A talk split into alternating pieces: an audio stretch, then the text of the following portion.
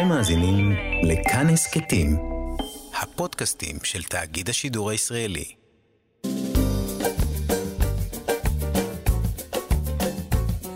שישים החדש עם איציק יושע. לחיות בגיל השלישי.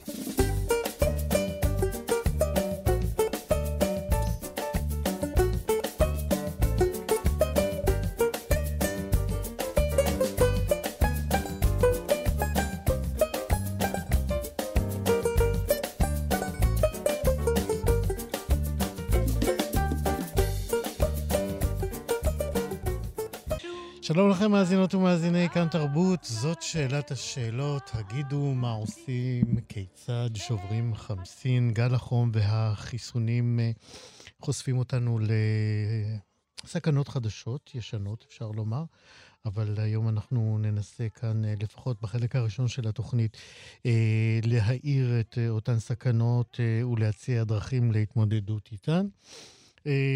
אנחנו נשאל את עצמנו ביחד עם מומחים, איך מתנהגים בחום, איך שומרים על הזקנים, איך עושים שהם לא יטבעו בים, כי מתברר שאחוז ניכר מהטובעים בים הם, כן, מבוגרים.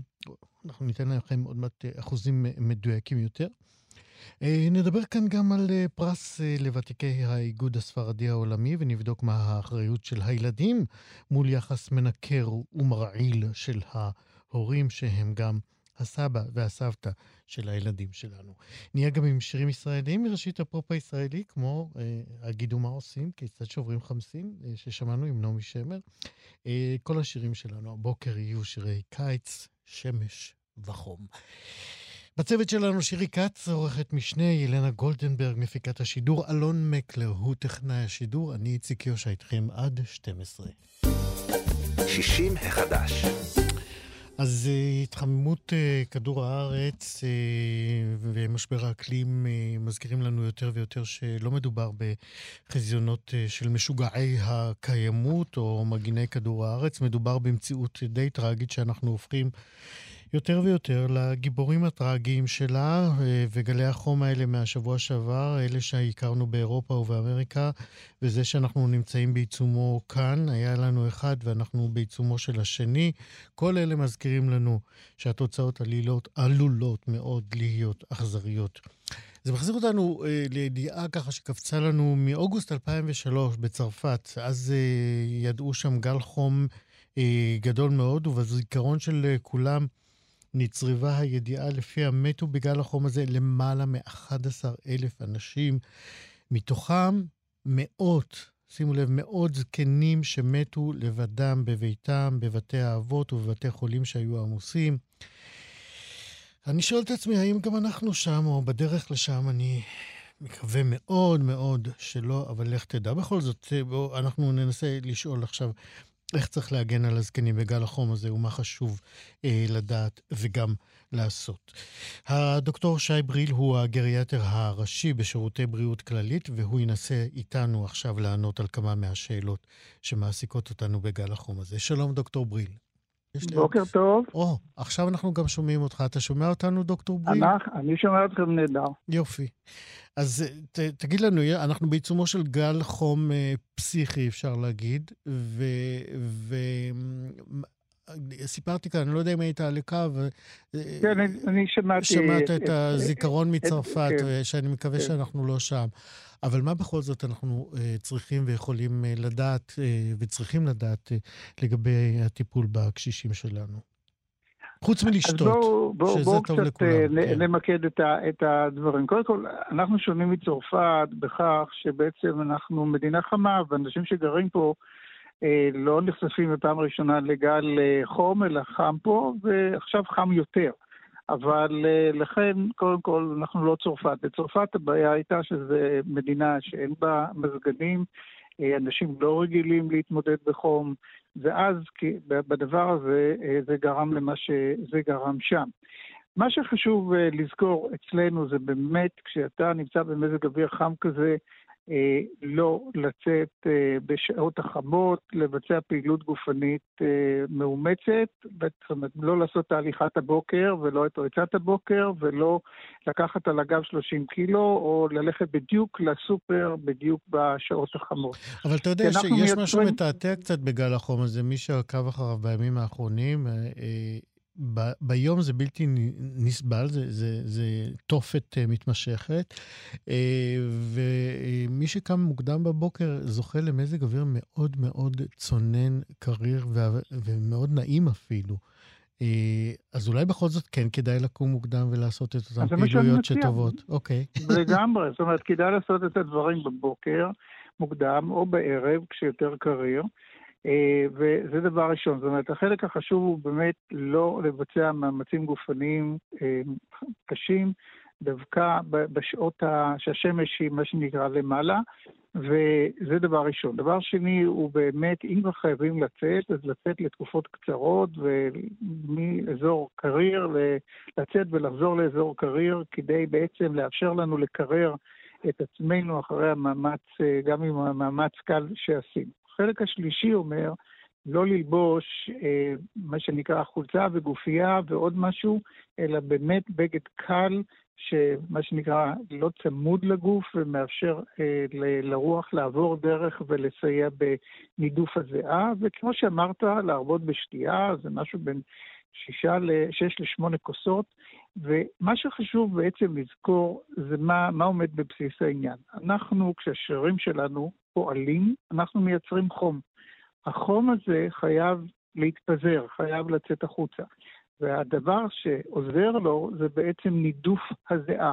אנחנו שמים לב שמישהו עובד והולך במזג אוויר חם, הפנים נעשות אדומות, בידיים אנחנו רואים ורידים בולטים, כלי הדם מתרחבים, ואז אנחנו מפרישים את נוזל הזיעה שמתעדה, הופך להיות מנוזל לידי מים, וברגע שהוא עושה את זה הוא סוחב מאיתנו חום, והאדם הקר יותר מקרר את שאר הגוף. מה קורה במזג אוויר שבו הלחות היחסית היא מאוד גבוהה? לא ניתן לעדות את הזיעה. ומה שאנחנו עושים, אנחנו מנגבים את הזיעה, אבל ניגוב הזיעה לא מקרר אותנו. ולכן הסכנה הגדולה, הסכנה הגדולה היא שאנחנו גם מאבדים נוזלים, ואנחנו לא מתקררים. ואם אנחנו מדברים על אנשים מבוגרים שתפוקת הלב שלהם עם הגיל יורדת, והם עכשיו צריכים לזרוק דם גם לשרירים וגם מתחת לאור, והעומס הזה הוא זה שבעצם מעמיד אותם בסכנה, במיוחד אם יש מחלת רקע כמו לב או מחלות אחרות שמגבילות עוד יותר את המערכות. לכן ההמלצה היא מאוד פשוטה, להישאר כמה שניתן באזור קריר, בצל, ללבוש בגדים קלים, לשתות ולהימנע ממאמצים גופניים קשים. אם נעשה את זה, לא יהיה לנו אף מקרה של מוות כתוצאה מהעניין. אני רוצה להזכיר שמי ששומע אותנו, והוא לא מגדיר את עצמו כמבוגר, צורך העניין בגיל שישים וחמש ומטה, שגם הוא נמצא בסכנה או היא, אם הם הולכים ועושים עבודה מאומצת בחוץ ללא כובע, נחשפים לשמש שמקרינה ומקבלים חום מהסביבה ולא שותים, ובעצם מייצרים חום שהם לא יכולים להיפטר ממנו, ואז יכולות להיות שתי בעיות של תשישות חום, שזה ממש התייבשות והתעלפות, ועוד יותר גרוע, מה שנקרא מתת חום, שזה עלייה של טמפרטורת הגוף מעל ל-ארבעים, אובדן הכרה, עם נזק קשה, כלייתי. לכן אנחנו באים ואומרים, החלק הכי חשוב זה החלק של המניעה. להבין שזה לא הזמן, לא לרוץ ולא להעמיס דברים על הגב ולא לסחוב, ואם צריך לעשות את זה, להקפיד על מנוחה באזור קריר. לעשות עבודה ולנוח, לעשות עבודה ולהיות במקום קריר כדי להתקרר. אם נעשה את זה, לא נגיע לצרפת. כן, שהות בצל, אבל בחוץ, היא יכולה גם לגרום או לעזור בהתייבשות, אפילו שאנחנו לא בשמש? בפירוש כן. שוב, אנחנו צריכים לזכור שהבעיה העיקרית שלנו בזמן העבודה. ברגע ששרים זזים, מייצרים חום, אנחנו צריכים להיפטר מהחום הזה. אם אנחנו נחים בצל, זה לא אידיאלי, כי הקושי הוא באמת לנדב זיעה באוויר, כשהלחות היחסית היא גבוהה ליד הים, אבל עדיין זה לא מה שיגרום לנו לנזק. מה שיגרום לנזק זה ניסיון לעשות פעילות גופנית באוויר החם, וזאת בעיה קשה, ואותה צריך, ממנה צריך להימנע. אם כך, איך, איך אפשר גם אה, אה, לגרום אה, לצוותים אה, ש, או למטפלים בבתים אה, שיהיו אה, מודעים? כמה אתם עושים פעילויות אה, להגברת המודעות הזאת אה, בקרב הפציינטים המבוגרים שלכם? אני מזכיר לכולנו שאנחנו מדינה חמה. זה לא פעם ראשונה שחם פה.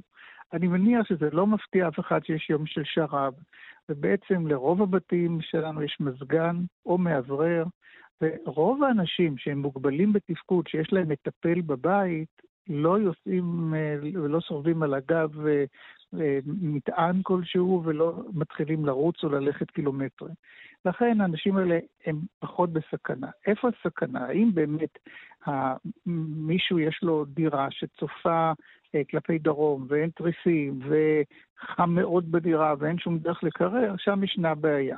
אגב, מה שעשו בצרפת, הייתה להם המלצה לאנשים מבוגרים שאין להם מזגנים להגיע לקניונים או למקומות שבהם יש מיזוג, חנויות עם מיזוג. בסך הכל, אני לא מניח שבארץ יש הרבה כאלה מקומות, בתים שאין בכלל אמצעי קירור, אבל יש, יש, לצערנו יש הרבה. אבל גם אם יש, אז שוב, אפשר באמת להגיע בשעות החום למקום מקורר קרוב, ובסך הכל לשבת שם ולחכות ששיא החום יעבור. אני מזכיר לכולם ששוב, אנשים מעל גיל שישים וחמש, לא כולם הם מוגבלים בתפקוד, ולא כולם הם לא שולטים ולא מבינים מה קורה איתם. הרוב הגדול של האנשים מעל הגיל הזה הוא צלול ועצמאי בתפקוד, ולכן אני חושב שדווקא אותם צריך להזהיר, לא להרבות בפעילות ולהיזהר מה שהם עושים, אבל לגבי אנשים שמוגבלים בתפקוד ויש להם מטפל, אני פחות מוטרד, כי הם נמצאים בדרך כלל באזור בבית שלהם, הם לא מרבים לצאת, בטח לא בשעות החמות, לכן כן. אני פחות מוטרד. אז אפשר ללכת ל... לא רק לקניונים, אתה יודע, גם ללובי של בית מלון. סך הכל, המזגנים של בתי המלון פולטים חום למרחב הציבורי. אז למה שאנחנו לא נהנה מהמזגנים שלהם? טוב, זה טריק. זה טריק, אבל לא תמיד יש לך מלון ליד הבית, אבל אני חושב שדווקא קניון או איזה חנויות אולי יותר. אבל כל מה שאני מנסה להגיד זה באמת, אני חושב שאני מברך אתכם על המודעות ועל הרצון לעודד ולתת מידע בידי האנשים המבוגרים.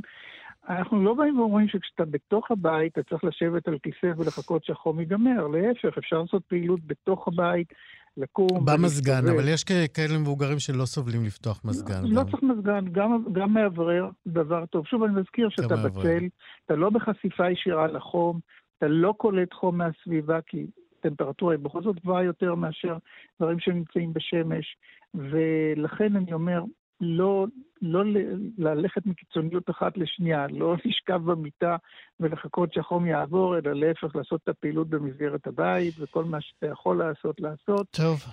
וזה יעבור גם. ש... גם זה יעבור. שהיקום יעזור לנו לעבור את הדבר אמן, הזה. אמן. אלוהים יודע מתי זה יקרה.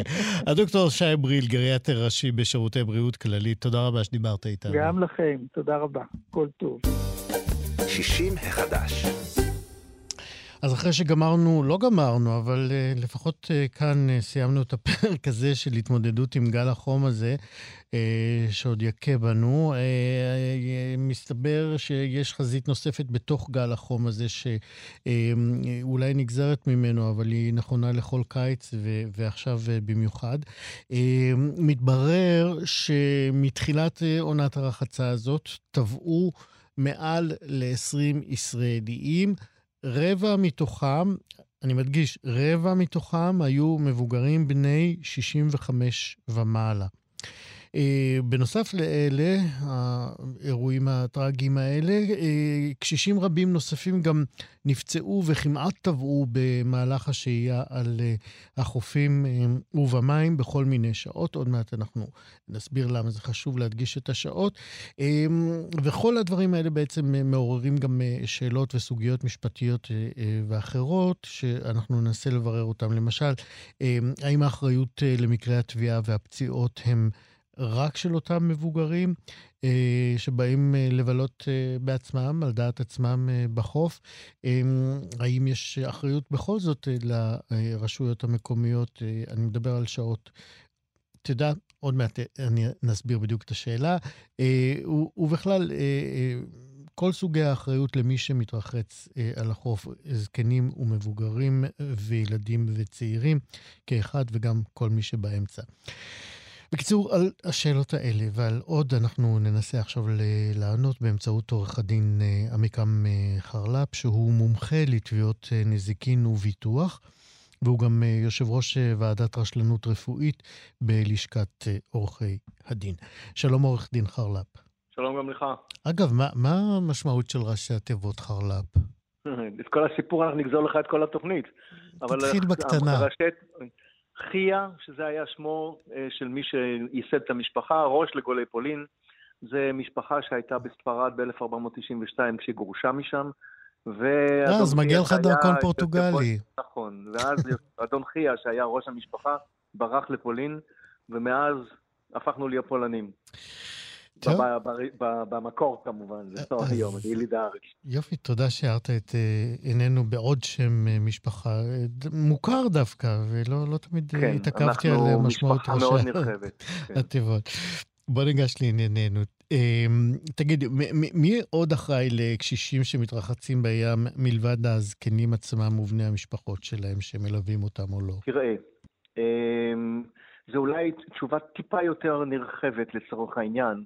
התמונה היא מאוד פשוטה. קודם כל ישנם חופים מסודרים, והבעיה עם הזקנים זה שהם נכנסים לא פעם לפני שפותחים את החוף המסודר, ואם בחוף המסודר יש בשעה שש בבוקר מציל, אתה נמצא לא פעם מוצא את הזקנים שנמצאים שם כבר בארבע וחצי, חמש בבוקר. אני אומר את זה מניסיון, כי אני הייתי הרבה מאוד שנים שוחה בשעות, בשעות, בשעות האלה, ואז אין מציל והם נכנסים למים.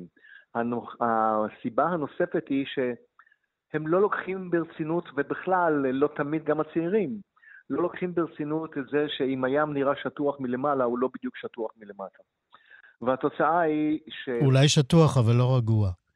שטוח ולא רגוע. Okay. הנקודה השנייה היא שיש מקומות שצועקים, שצריך להזהיר שם, שצריך שלטי אזהרה, ואז צריך לקחת את הרשות המקומית ולומר לה, בואו תסתכלו מה קורה כאן, יש כאן אנשים שנמצאים ובאים לשחות, ואין כאן שום שלטי אזהרה, כך שאף אחד לא מזכירים לו אולי, וצריך אולי להזכיר את זה, שצריך כאלה. ואנחנו מזכירים לך... את זה כי יש לזה משמעויות והשלכות נזיקיות ו- ומשפטיות. נכון. איזה עוד אמצעים, אתה אומר, הרשויות צריכות לנקוט, כדי למנוע מאותם מבוגרים שמשכימים קום מלהיכנס למים? אני הייתי אומר שעוד פעם, אני מתעלם מהצרכים של הרשויות המקומיות, שצריך גם ליצור סיטואציה של אלמנט פיקוח. אני רק רוצה לומר לך כדוגמה, במקרה שבו אנחנו טיפלנו, והוא לא שייך לזקנים, שחבורה של צעירים הייתה באחד ממבואות הירדן, ואחד הצעירים, ובמקום אין, המקום תוחזק על ידי המועצה, אבל לא היו שלטי אזהרה.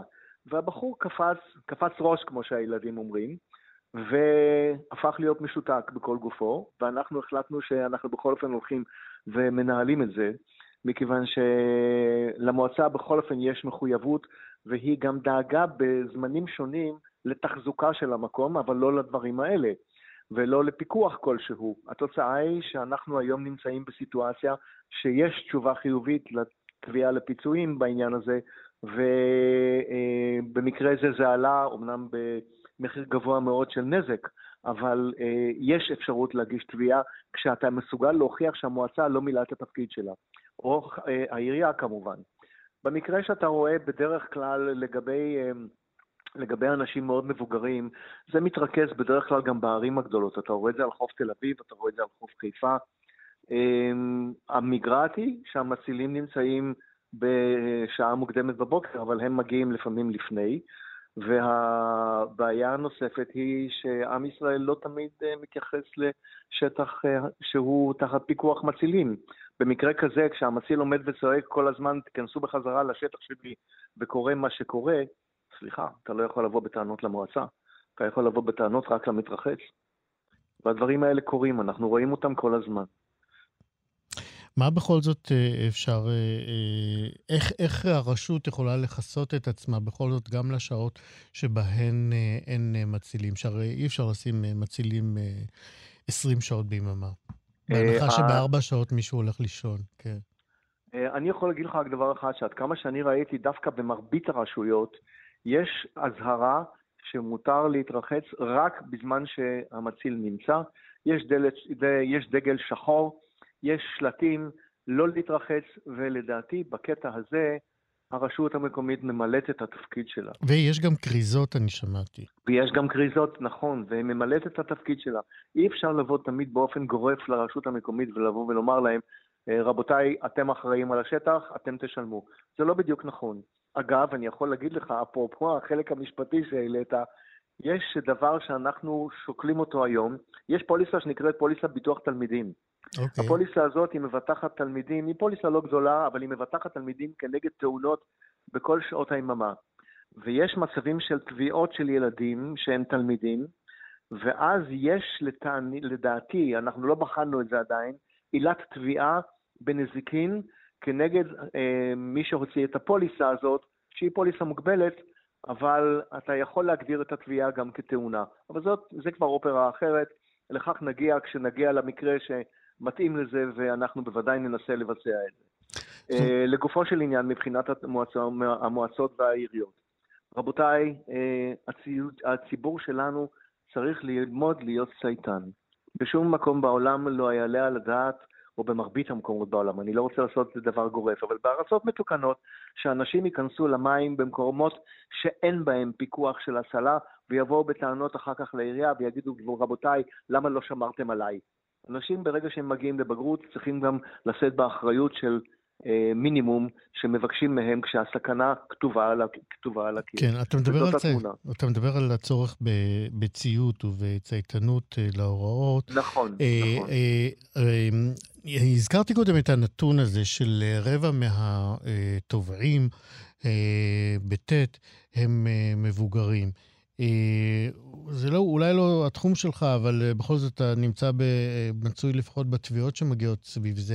אתה יכול לתת איזשהו הסבר למה אחוז כל כך גבוה הוא מבוגרים בני שישים וחמש ומעלה?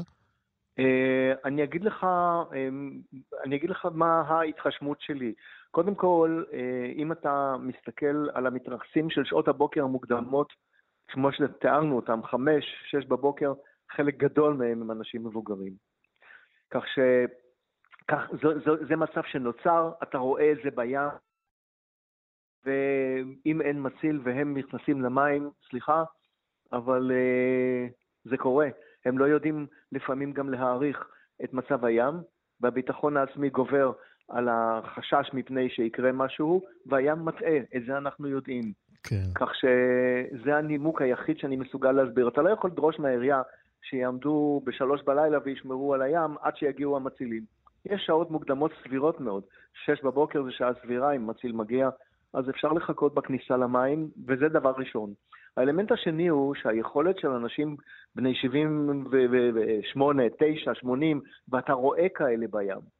היכולת שלהם להתמודד עם סחיפה של הים היא הרבה יותר קטנה מאשר של אנשים יותר צעירים. ואז התוצאה היא כתובה על הקיר. כן, למרות שגם צעירים נכנסים להיסטריה ולא נכון, ממש יודעים נכון. לטפל בסחיפה. נכון. אני רוצה לקראת סיום לשאול אותך בכל זאת עוד בענייני הביטוח שבהם אתה מצוי יותר. כן. אותם תובעים יכולים בני המשפחה שלהם לתבוע את הביטוח גם אם הוא נכנס התובע למים בשעות, בשעות רחצה אסורות? להערכתי לא. ואני אתן לך תשובה. אל תשכח. שהביטוח... אני לא מדבר בתביעה נגד הרשות המקומית. נניח יש לי ביטוח חיים. אם יש לך ביטוח חיים, תלוי... בוא, זה, זה הרגע לדבר רגע אחד המושגים של ביטוח. הביטוח פירושו של דבר חוזה. חוזה ביטוח פירושו של דבר הסכם בין המבוטח לבין המבטח, שבו המבוטח והמבטח יודעים בדיוק על מה מבטחים אותם. ברגע שבפוליסה יהיה כתוב שברגע שעברת על הוראות חוק, וכתוצאה מזה קרה מה שקרה, וכאן אין שום ספק שהתוצאה הבלעדית היא רק בגלל זה שהפרת את הוראות החוק. אם החוק אומר לך, אתה לא יכול להיכנס למים, אל תיכנס. יש לך מה שנקרא רשלנות תורמת. לא רק רשלנות תורמת, יכול להיות שלא רשלנות בלעדית. אם אתה בן, בן שמונה עשרה ואתה מבין מה שנעשה איתך, להיות חייל בצה"ל ולהיות טייס בחיל האוויר, הוא יכול להיות, ולהבין ששלט אומר לו, אתה לא יכול להיכנס למים, הוא לא יכול להבין, למה שחברת הביטוח תשלם? אין שום אחריות בקטע הזה. יפה. ולכן, ולכן, ולכן כולם צריכים להבין, גם שאלת, אומנם בעקיפין, לגבי המועצות המקומיות. בוא תראה, המועצות המקומיות לא מבטחות את, את, את, את המתרחצים. המועצות המקומיות מבטחות את עצמן כנגד תביעות שעשויות לבוא מטעם אנשים שניזוקים בגלל מחדלים של המועצה. זאת אומרת שברגע שהוא מבצע פעולה שהיא נוגדת את החוק, באותו רגע אין לו מה לתבוע את המועצה. אין לו שום מילה נגדה. המועצה לא עשתה שום דבר רע והיא לא התרשלה. ואל תשכח שאני לא מייצג את המועצה, אני מייצג את הנפגעים. כמובן, אבל אתה צריך לעמוד מול הטיעונים האלה. תן לי רק תירוץ, תן לי רק תירוץ מספיק טוב בשביל, ומבחינה משפטית, שיש לו בסיס כמובן, ואין בעיה, אנחנו לא נחשוב פעמיים, אבל כאשר כל האחריות מוטלת למעשה על זה שאמר לא מעניין אותי, אני, אני יהיה בסדר, אני מוכן לקחת את הסיכון, אתה לא יכול להלביש את הלקיחת סיכון הזאת על המועצה המקומית, וזה בטח לא על חברת הביטוח. עורך דין עמיקם חרל"פ, תודה רבה שדיברת איתנו. גם לך. להתראות. שישים החדש. עמותת האיגוד הספרדי העולמי הוקמה על מנת להעלות למודעות ולספר את סיפורם של אלה שעלו ארצה לפני ובתקופת הקמת המדינה. על פי הפרסומים של העמותה, מקימיה בעצם מבקשים לשים על סדר היום שלנו ובשיח הציבורי את סיפורם של אותם עולים, לא מתוך מקופחות, אלא מתוך רצון לחשוף את הקשיים שעמדו מולם, ואת קיומה של אהבת ארץ ישראל שהייתה אה, אה, תבועה בהם. אה, כחלק מהרצון אה, להציף את אותם סיפורים, אה, להוקיר ולכבד אה, את אה, חלקם, אה, הוחלט אה, בעמותה להעניק פרס לאנשים שהצליחו לפעול למען המדינה, למרות הקשיים שדיברנו עליהם, אה, וגם הצליחו לייצר לעצמם אה, קריירות אה, מרשימות. בין זוכי הפרס שהענקתו ככה נדחתה כמה פעמים בגלל הקורונה, ניתן למצוא מצד אחד סטנדאפיסטים וזמרים כמו נדב אבוקסיס וקובי עוז ויהודה פוליקר, ומהצד השני, או בהמשך השורה, אקדמאים, חברי כנסת בעבר ובהווה, ורופאים ומשוררים. אז ביום רביעי הקרוב, זה ארבעה באוגוסט, אחרי כל הדחיות התקיים הטקס באוניברסיטת, באוניברסיטה העברית בירושלים. אני אומר עכשיו שלום לפרופסור שמעון שטרית. שלום, בוקר טוב. בוקר טוב. נאמר שאתה לשעבר שר המשפטים והדתות, ואתה גם עומד בראש עמותת האיגוד הספרדי העולמי. כן, אני גאה להיות. אז ספר לנו קצת על העמותה ועל האג'נדה שלה, למה היא קמה בכלל? האיגוד הספרדי, כמו שאתה אמרת, הציב לו למטרה לטפח את המורשת של יהדות ספרד, והמזרח, ובמסגרת זו א' לקדם את היוקרה של הציבור הזה ושנציגיו, ובמסגרת זו גם אנחנו חותרים להקים מוזיאון ליהדות ספרד בירושלים, במסגרת אותה מחשבה של קידום היוקרה. אנחנו חשבנו שזה בעקבות ספר שאני כתבתי ב-תשעים ואחת, וקראו לו, הכותרת שלו הייתה חלוצים בדמעה, משום שלא נתנו את היוקרה לחצור או לדימונה או לנתיבות או לשכונות הערים שקמו בסמוך להקמה ואחרי הקמת המדינה, כמו שנתנו יוקרה לחלוצים ראשונים.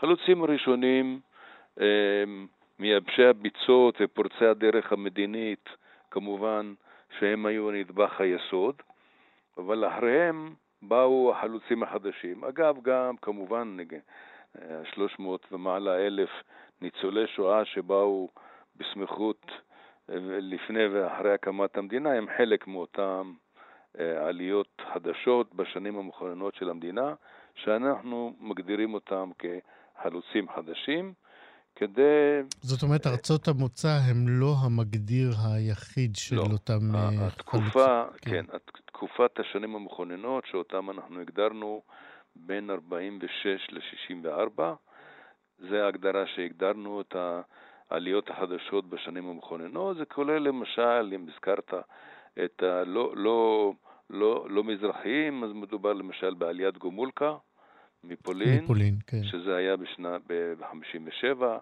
וכמובן הזכרנו את ניצולי השואה, אחד ממקבלי הפרס הוא מיכאל, הבן של קוף צטני, כן? קצטני, כן. כן. אז שמואל עצמון גם, שגם יקרא, יקרא שיר במהלך הטקס.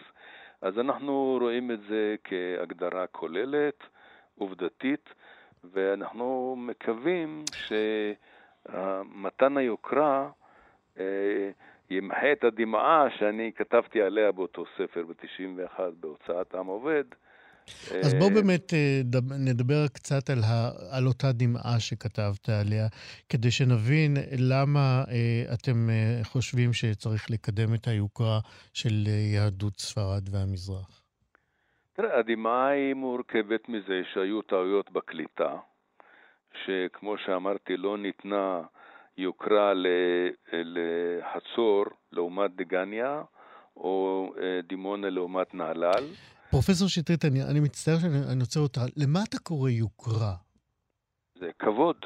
הכבוד הלאומי שאתה נותן, שאתה נותן אה, אה, יחס של כבוד, הכרה, אז ברור שבמקום שהאנשים שבנו את ירוחם יחשבו שהם קורבנות, mm-hmm. הם צריכים לדעת שהם צריכים להיות גאים בהורים שלהם, כי הם הקימו עיר פיתוח בתקופה של השנים המכוננות של המדינה, והוא הדין לגבי שרשרת של מאות מושבים ועשרות ערי פיתוח, כן? אז לכן אני קורא להענקת היוקרה, זה להפוך את התודעה. במקום להגיד, סדרו אותי, שמו אותי במדבר, כן? יגידו, תראה, ההורים שלי באו וישבו את הנגב, וירוחם היא מרחק קצר מאוד משדה בוקר, ששם בן גוריון בעצמו, שיש להם, לטוענים, יש להם תרעומת על, על בן גוריון, והיה לו חזון של, של הפרחת ו, ויישוב הנגב, והוא בעצמו היה בשדה בוקר, אז דוגמה אישית גם. לכן אם אתה, במקום שאנשים אה, יחושו, שהם פגעו בהם ולא נתנו להם מספיק כבוד, או שהיו גם תופעות, אנחנו יודעים את זה, אנחנו משנים את התודעה, אומרים להם, אתם חלוצים, ואנחנו קוראים לזה חלוצים חדשים כדי לתת לזה את אותו מעמד, ולכן בעצם במקום חלוצים בדמעה, אנחנו מדברים על חלוצים חדשים. ותראה, מי שנמצא נכלל זה, כמו שאמרת, פרופסורים בכירים, עורכי דין בכירים, ראשי ערים, שרים וחברי כנסת, אומנים. כן. לכן, על ידי זה שאנחנו מבליטים את התרומה וגם את ההצטיינות, אנחנו גם לדור הבא נותנים את התחושה. אז זהו, אני רוצה לשאול אותך בהקשר הזה, מבלי להתייחס לאותו כור היתוך, טוב או לא טוב, האם... בזמנו זה היה טוב. הרעיון אולי, אבל המעשה בוודאי שלא, בעיניי לפחות, אבל לא ניכנס לדיון הזה. אני רוצה לשאול אותך, אבל בכל זאת, האם... קיום העמותה שלכם עם האג'נדה הזאת, שבעצם היא, אתה אומר, החזרת היוקרה ליהדות ספרד והמזרח, זאת אומרת, נלקחה ממנה היוקרה. האם זה לא מעמיק או בעצם מנציח את ההבדלים בין מזרחים ללא מזרחים? לא, החברה הישראלית צריכה להיות מורכבת מפסיפס מגוון.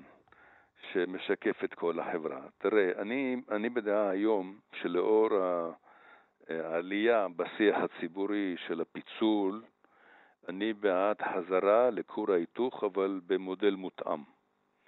צדק בן גוריון, בניגוד למה שאולי אחרים חושבים, שהיה צריך באותה תקופה ליצור איזה מכנה משותף וקצת אגרסיביות שהייתה באותה תקופה. שזה באמת פגעה. נכון להקמה של, של המדינה, אבל פרופסור שטרית, אנחנו צריכים קצת לסיים, ואני רוצה לקראת סיום בכל זאת לשאול אותך קצת על הפרס שיוענק ביום רביעי. כן. מי יקבל אותו ולמה?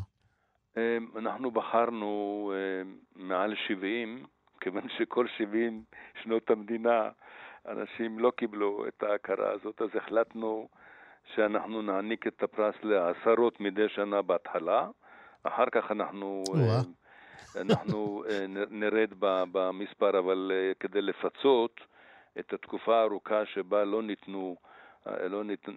אני אתן לך דוגמה, ראשי הערים. כן, דוגמה אחת. ראשי הערים, יאיר רביב, אליזה בלוך, שלמה בוחבוט, בני וקנין, אלי דיין, פרוספר עזרן, כל אלה באו, הנהיגו ערי פיתוח, פרופסורים, פרופסור משה בר אשר, נשיא האקדמיה ללשון העברית, פרופסור יפעת ביטון, היא עכשיו נשיאת מכללת אחווה, פרופסור דן בוסקילה היה פרופסור שנים רבות ב... יפה, אז ביום רביעי... סורוקה, ביום רביעי בשעה ארבע אנחנו עושים את האירוע, כן. פרופסור שמעון שטרית, תודה רבה שהקמתם את הפרס, ובכלל, להתראות. תודה רבה, ברוך תהיה, כל טוב.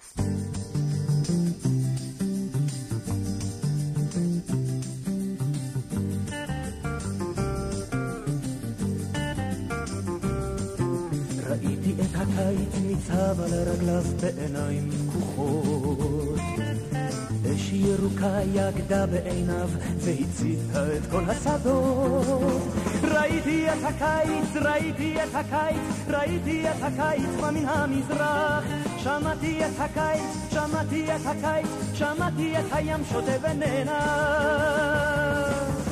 ראיתי את הקיץ נופל על ברכיו בשדות צהובים. שמש תמוז צרפה לחייו ונשקה לשפתי ענבים. ראיתי את הקיץ, ראיתי... שישים החדש.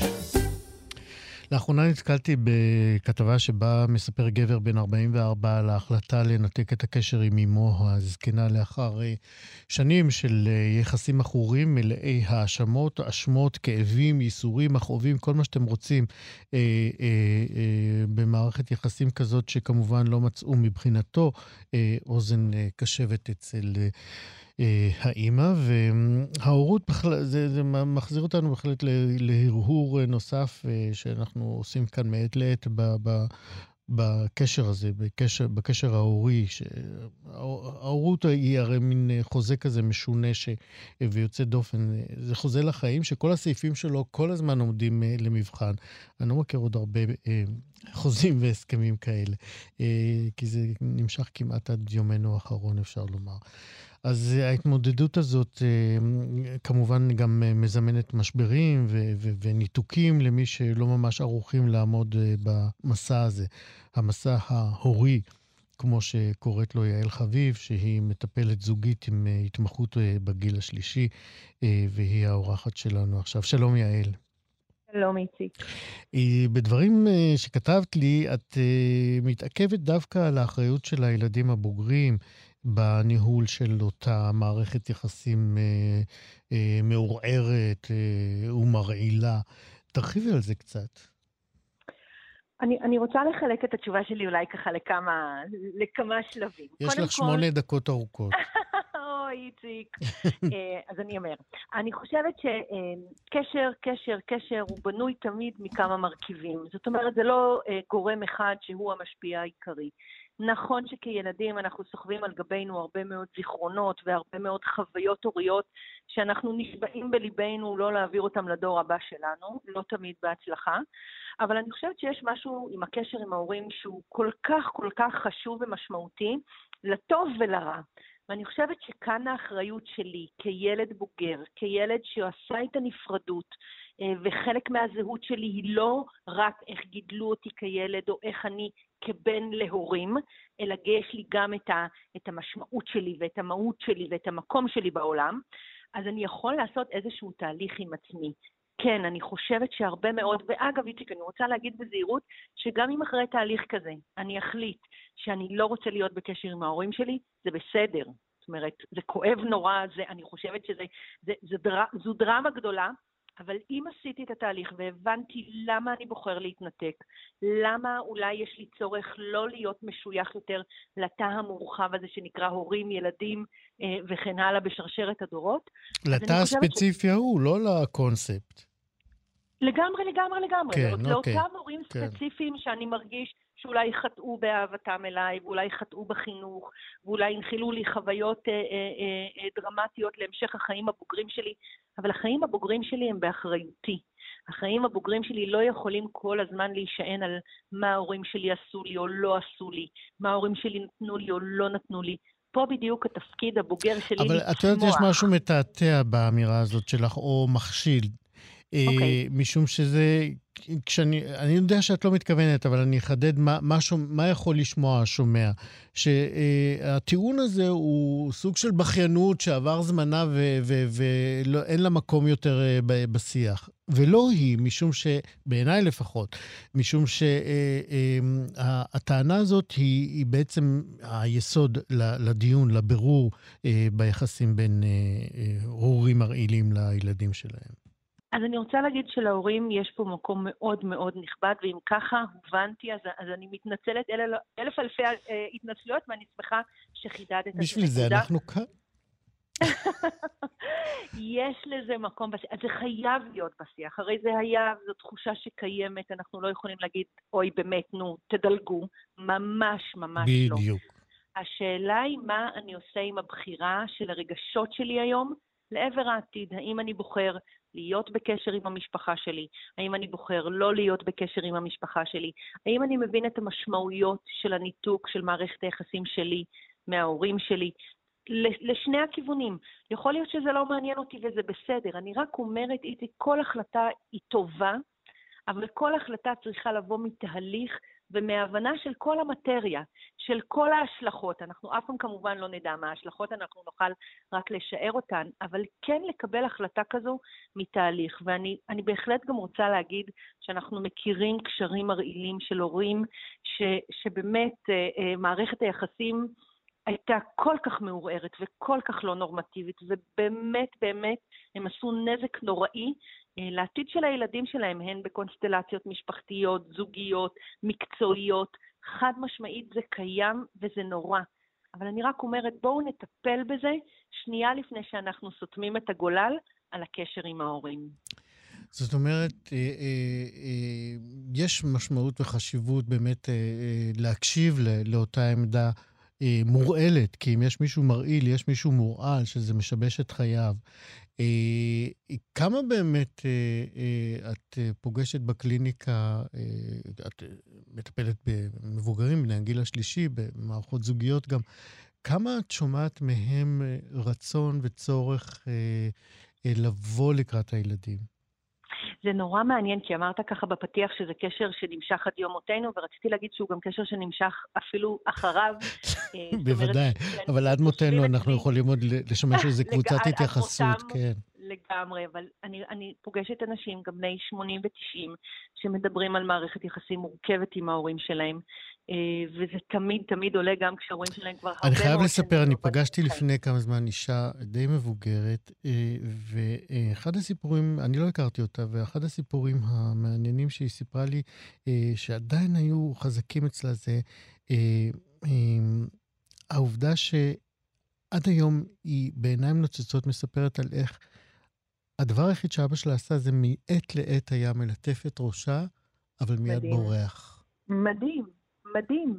וכמה היא חיה את החוויה הזו, גם בגילה המבוגר, אחרי שאבא שלה כבר שנים לא בין החיים.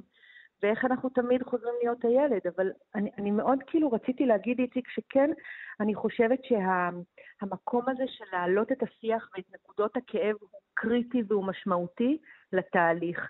ואגב, הורים מרעילים, זה הילד אומר על ההורים, אני לא חושבת שיש הרבה הורים שנוקטים באג'נדת ההורי המרעיל. זאת אומרת, בטח לא במודע, בטח לא מבחירה. זאת אומרת שהחוויה של הורי מרעיל היא מאוד מאוד סובייקטיבית של הילד עצמו. ואולי גם... ולמתבוננים מסביב שיכולים לראות את ההרעלה הזאת. כן, נכון, אבל ההורה כשלעצמו לא קרא ספר על הורות מרעילה. לא, אין לי ספק שאנחנו לא, זה לא המחוזות, אבל את יודעת, זה שם. הרבה כוונות טובות ורעות יש בחוזה הזה. לגמרי. יעל, אנחנו חייבים לסיים שוב כרגיל מאיר עיניים לדבר איתך. תודה רבה. תודה רבה איתי. להתראות.